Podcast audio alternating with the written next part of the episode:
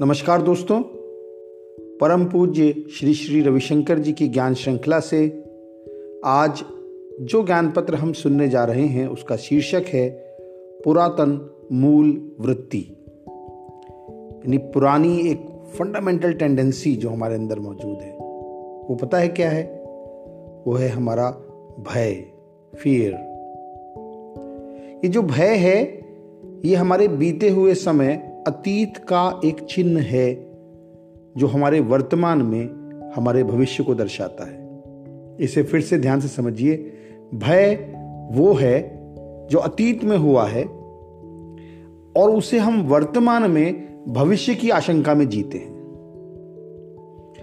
जब व्यक्ति भय को स्वीकार ही नहीं करते तो वो थोड़े अहंकारी हो जाते हैं, किंतु जो और जब भय को समझकर उसे स्वीकार कर लेते हैं, तब वो भय से परे निकल जाते हैं और मुक्त हो जाते हैं।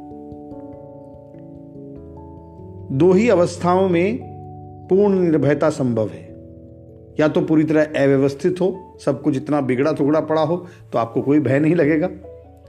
या सब कुछ पूरी तरह व्यवस्था में हो, बिल्कुल वेल अलाइंड हो तो आपके अंदर पूरी निर्भयता आ सकती है। दो लोगों को कोई भय नहीं होता, ना तो संत को और ना ही मूर्ख को। पर इनके बीच की हर अवस्था में भय है। भय हमारी मौलिक प्रवृत्ति है। संसार को व्यवस्थित रखने के लिए भय आवश्यक है। मृत्यु का भय जीवन की रक्षा करता है। गलती का भय सही राह पर रखता है। बीमारी का भय स्वच्छता का पालन कराता है। दुख का भय नेकी के मार्ग पर रखता है। थोड़ा सा भय आवश्यक है जिससे संसार के सभी काम भली भांति चलते रहें।